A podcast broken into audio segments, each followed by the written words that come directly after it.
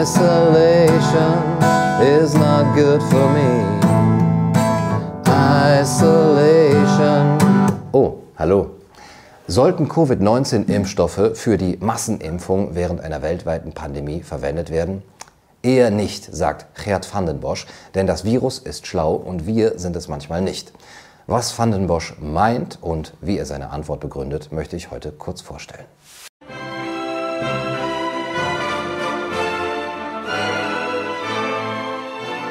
Hallo und herzlich willkommen bei Kaiser TV. Heute aus dem Breisgau des Nordens, der DDR-Toskana, der Heimat von Kloppschinken und dem Wruken-Eintopf und Angela Merkel, der wunderschönen Uckermark. Also, erstmal, wer ist denn dieser Gerd van den Bosch eigentlich? Gerd van den Bosch war Leiter des Büros für Impfstoffentwicklung des Deutschen Zentrums für Infektionsforschung, Programmmanager bei Gavi und tätig für die Bill and Melinda Gates Foundation im Bereich Global Health and Vaccine Discovery, um nur einige seiner Tätigkeiten zu nennen. Ein Bösewicht der ganz üblen Sorte also, der gerade alle Hebel in Bewegung setzt, die weltweiten Corona-Massenimpfungen zu stoppen. In seinem Vortrag beim Vaccine Summit Ohio erklärt er, warum aktuelle Covid-19-Impfstoffe nicht für die Massenimpfung während einer Pandemie verwendet werden sollten. Und er stellt folgende Frage. Warum denkt denn niemand an die Immunflucht? Ein Virus ist nämlich schlau. Es ist gewissermaßen in der Lage, Ausweichbewegungen zu machen. Und durch adaptive Manöver und Mutationen versucht es unserer eben nicht individuellen, sondern kollektiven Immunantwort der Herdenimmunität zu entwischen. Das ist das, was Gerd van den Bosch als Immunflucht bezeichnet. In gewisser Weise ist das Coronavirus bereits unserer natürlichen Immunität entkommen, was sich in mehreren neu auftauchenden, infektiöseren Virusvarianten zeigt. Höchstwahrscheinlich, so Van den Bosch, ist dies auf die globale Umsetzung von Maßnahmen zur Infektionsprävention zurückzuführen. Hm, was wäre denn eigentlich passiert, wenn wir nichts getan hätten?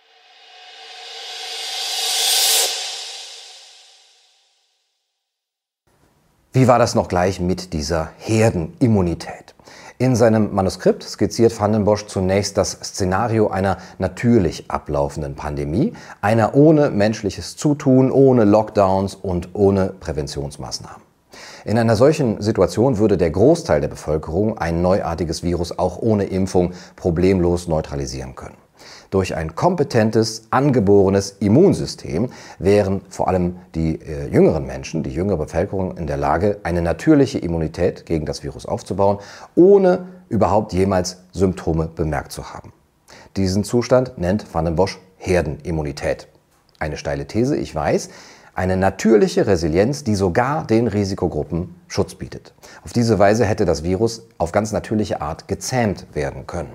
Nach einer gewissen Durchseuchung hätte es sich in seinen Auswirkungen nicht mehr wesentlich von den sonstigen, längst äh, endemischen Coronaviren unterschieden. Ja, das klingt aberwitzig, aber ich erkläre das kurz. Der Gedankengang des belgischen Immunforschers ist wie folgt. In diesem natürlichen Szenario beträfe die erste Welle der Krankheit und der Sterblichkeit vor allem ältere Menschen oder anderweitig immungeschwächte Personen. Doch das Virus ist eben schlau und passt sich an. Eine beginnende Immunantwort in der ersten Welle würde eine adaptive Flucht des Virus hervorrufen. In einer schwereren zweiten Welle beträfe die Infektion dann also auch jüngere Altersgruppen. Anschließend würde die fortlaufende Immunflucht durch zunehmend infektiösere, ähm, virale Varianten eine dritte Welle auslösen. Letztlich würden vor allem Personen eben erkranken, die sich vor der, ersten, vor der Krankheit in der ersten Welle erholt haben. Durch die Adaptivität des Virus stimmen ihre Antikörper nun nicht mehr mit den neu zirkulierenden Varianten überein. Und die dritte Welle von Krankheit und auch Sterblichkeit würde zu einem Ende kommen, wenn eben diese Gruppe an Menschen neue Antikörper gegen die Fluchtvarianten gebildet hat. Die Bevölkerung kontrolliert dann schließlich die Pandemie, indem sie die virale Immunflucht kontrolliert.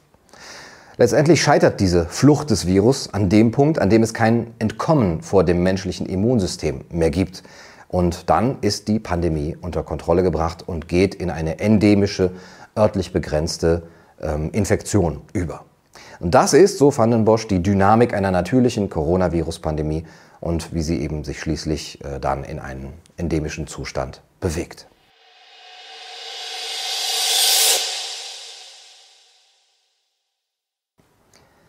Menschliche Eingriffe in eine virale Pandemie, also Lockdowns, Präventivmaßnahmen aller Art, die eine Durchseuchung verhindern sollen, haben, wie Van den Bosch fortwährt, einen höchst negativen Einfluss auf dieses raffinierte Zusammenspiel zwischen dem Virus und dem Wirt.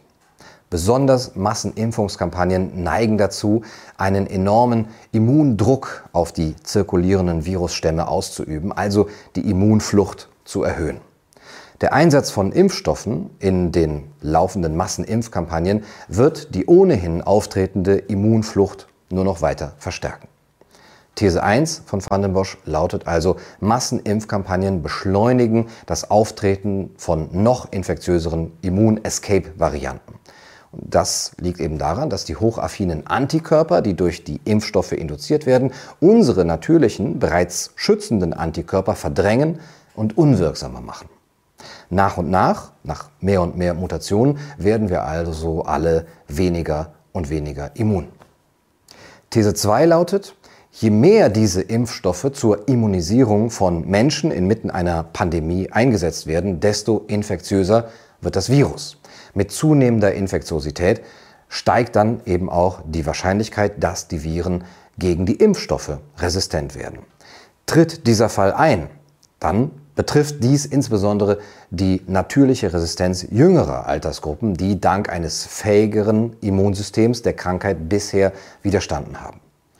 Die durch die Impfstoffe erzeugten spezifischen Antikörper verdrängen dann die bereits schützenden Antikörper unserer natürlichen Immunabwehr, da eben diese nicht so fest ähm, die Viren binden können wie die impfstoffinduzierten Antikörper.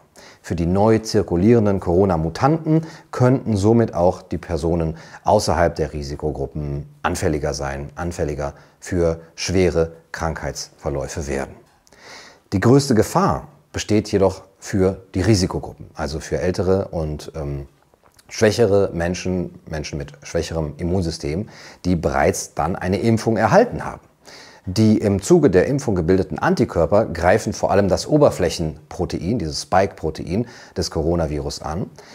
Doch das Virus ist eben schlau. Neue Virusvarianten mutieren nun vermehrt in diesem Oberflächenprotein und sind dadurch eher dazu in der Lage, den impfinduzierten Antikörpern zu entkommen. Die Mutanten wechseln dann gewissermaßen die Schlösser aus und die Antigene der Impfung sind quasi ausgesperrt. Die ähm, Viren hingegen haben neue Schlüssel bekommen, um sich sozusagen an einen gedeckten Tisch zu setzen. Menschen, die bereits eine Corona-Infektion hatten oder die Impfung verabreicht bekommen haben, sind durch solche Immunfluchten anfälliger für erneute Infektionen. Kommt es also zu dem sehr wahrscheinlichen Fall einer antiviralen Resistenz durch die Massenimpfung, bleibt uns kein einziges Stück Immunität mehr, auf das wir uns verlassen können. Wir verlieren also nicht nur den Schutz, den uns die Corona-Impfung geben sollte, sondern auch unsere kostbare, variantenunspezifische, angeborene natürliche Immunität. These 3.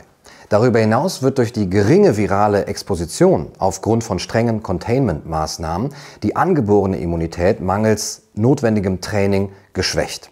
Dies ist dann besonders relevant für diejenigen, die dank ihrer angeborenen natürlichen, ähm, ausreichenden Immunabwehr mit einer asymptomatischen ähm, Erkrankung oder Infektion während der ersten Welle bisher davongekommen sind.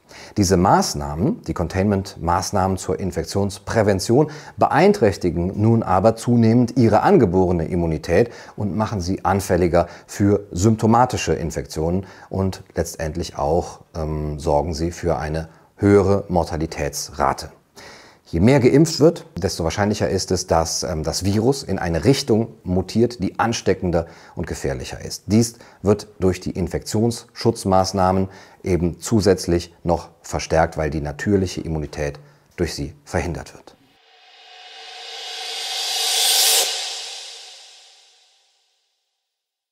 Van Boschs Fazit lautet, während sich Impfstoffhersteller und Wissenschaftler aktuell nur auf die positiven, kurzfristigen Ergebnisse und Auswirkungen der Impfungen fokussieren, ist die Kombination von Massenimpfungen auf der einen Seite und Infektionsschutzmaßnahmen auf der anderen Seite ein tödlicher Cocktail. das Rezept für eine globale Gesundheitskatastrophe. In diesem Teufelskreis von Eindämmungsmaßnahmen, Massenimpfungen und Immunflucht könnten folglich nicht bloß mehr die Risikogruppen, sondern fast alle Altersgruppen Mortalitätsraten ausgesetzt sein, die viel schneller und viel höher ansteigen als die, die im natürlichen Verlauf einer Coronavirus-Pandemie zu erwarten wären. Ja, niemandem sollte das Recht eingeräumt werden, groß angelegte pharmazeutische und nicht pharmazeutische Maßnahmen, Immunitätsinterventionen durchzuführen, insbesondere nicht während einer viralen Pandemie und schon gar nicht ohne ein tiefes Verständnis dieser Immunpathogenese. Wenn man der Wissenschaft folgt und nichts als der Wissenschaft, dann wird es eben extrem schwierig, diese andauernden Massenimpfkampagnen nicht als Verbrechen zu bezeichnen, nicht nur an der öffentlichen Gesundheit, sondern ganz besonders am gesundheitlichen Zustand, am gesundheitlichen Wohlbefinden eines jeden Einzelnen von uns. Das war's für heute bei Kaiser TV. Ich hoffe, es hat euch gefallen. Bis zum nächsten Mal. Macht's gut.